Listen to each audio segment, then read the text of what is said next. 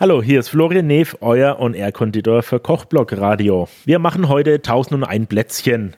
Wir machen einen Grundmürbteig, einen Buttermürbteig. Wir nehmen 175 Gramm Butter, 175 Gramm Butterschmalz, abgeriebener von der Zitrone, Vanilleschote, 5 Eigelb, 220 Gramm Zucker und 530 Gramm Mehl. Daraus stellen wir einen Mürbeteig her, also die zimmerwarme Butter, mit der Hand oder mit einem Knethaken von der Maschine in einer Schüssel ordentlich verrühren mit den anderen Zutaten dazu. Den Teig lassen wir dann ungefähr für eine Dreiviertelstunde bis Stunde im Kühlschrank ruhen, damit er sich entspannen kann und damit er kalt wird. Dann kneten wir ihn nochmal durch, damit er eine schöne Festigkeit hat und dass wir ihn ausrollen können. Aus diesem Mürbeteig könnt ihr 1000 Plätzchen machen. Wir machen jetzt im speziellen Spitzbuben daraus. Stechen die rund oder in Rosettenform aus. Die Hälfte der Plätzchen stechen wir in der Mitte nochmal ein Loch aus und backen sie bei ungefähr 180 Grad 8 Minuten. Dann füllen wir sie mit Marmelade.